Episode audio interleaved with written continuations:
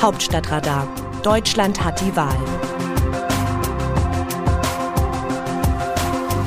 Es ist Donnerstag, der 12. August. Im Urlaub ist mir das Buch der Kollegin Evelyn Roll über den Aufstieg von Angela Merkel zur Kanzlerin noch einmal in die Hände gefallen. Ich habe ein paar Passagen erneut gelesen und mich gefragt, ob Merkel im Zeitalter von Social Media wohl auch hätte Kanzlerin werden können. In einer Zeit, in der Fehler viel unerbittlicher ausgeschlachtet werden als zu Beginn des Jahrtausends. Und Merkel hat sich am Anfang viele kleine und große Pannen geleistet. In diesem Wahlkampf ergibt sich eine paradoxe Situation. In Deutschland werden Wahlen grundsätzlich mit Maß und Mitte gewonnen. Das wissen die drei Kanzlerkandidaten Armin Laschet, Olaf Scholz und Annalena Baerbock und stehen sich entsprechend in der Mitte gegenseitig auf den Füßen. Zugleich haben alle drei mäßige persönliche Zustimmungswerte. In der öffentlichen Wahrnehmung geht es um Zuspitzung, Pointen und Polemik, was allen drei nicht liegt.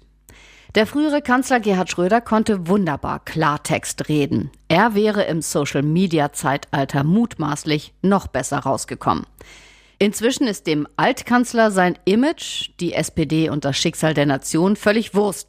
Es sei denn, es geht um die Kantinenspeise bei VW.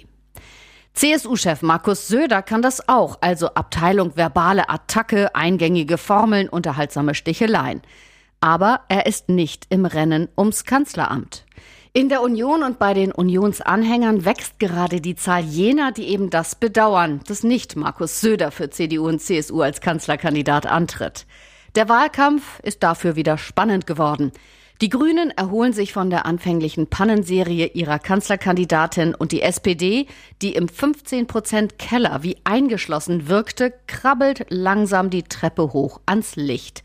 Derweil sackt die Union mit ihrem Kanzlerkandidaten Armin Laschet immer weiter ab. Gegen Laschet macht sich aktuell eine gefährliche Stimmung breit. Er war von der Union gegen die öffentliche Meinung und gegen den Willen der kleinen Schwesterpartei CSU zum Kanzlerkandidaten ausgerufen worden. Die Schwäche der anderen hat der Union dennoch erst einmal gute Umfragewerte beschert.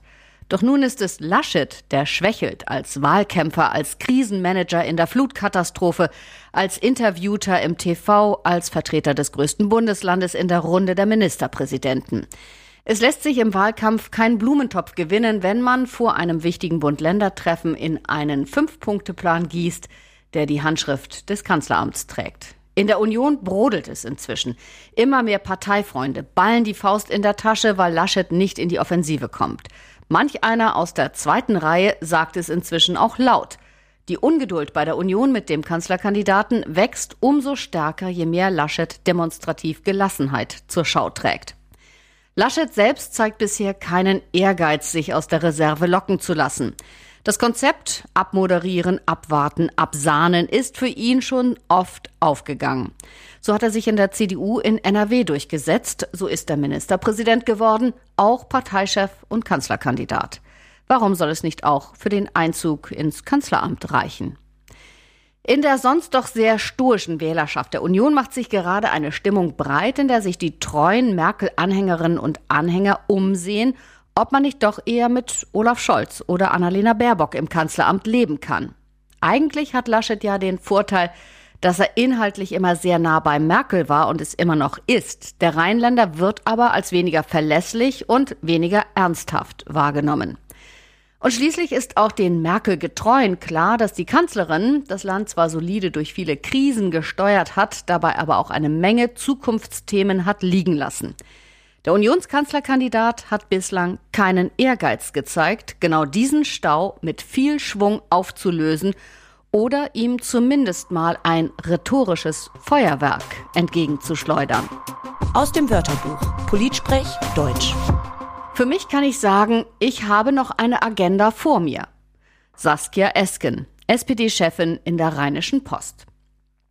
Für die Erfolgsaussichten der SPD im Wahlkampf ist die Ansage der Parteichefin, auch über die Bundestagswahl hinaus, die Geschicke der Sozialdemokraten bestimmen zu wollen, eine gemischte Botschaft. Während sich Kanzlerkandidat Olaf Scholz als Mann der Mitte und als sozialdemokratischer Merkel-Nachfolger gibt, gilt Esken als Vertreterin des ideologischen linken Flügels der SPD, der eher für ein Linksbündnis mit Grünen und Linken als für eine Mitte-Koalition steht. Zudem sind ihre persönlichen Umfragewerte sehr schlecht. Nach der Aussage wissen die Wählerinnen und Wähler noch klarer, dass sie bestimmt nicht Scholz pur bekommen, wenn sie SPD wählen. Wie sehen die Demoskopen die Stimmung im Land? Für die Demoskopen bedeutet dieser Wahlkampf Hochkonjunktur. Alle drei Parteien mit Kanzlerkandidat fahren inzwischen Achterbahn in den Umfragen.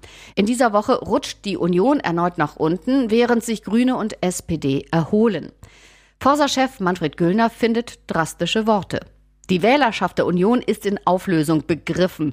Aus Frust über die mangelnde Performance des Kanzlerkandidaten, der von den Anhängern der eigenen Partei für die schwachen Werte der Union verantwortlich gemacht wird, wandern frühere und potenzielle Wähler nicht nur zu den Grünen und zur FDP, sondern inzwischen auch zur SPD und ins Lager der Nichtwähler.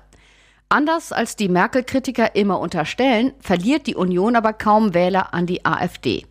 Um einen weiteren Niedergang der Union zu stoppen, rät eine große Mehrheit der der Union noch verbliebenen Anhänger Laschet zu einem Verzicht auf die Kanzlerkandidatur.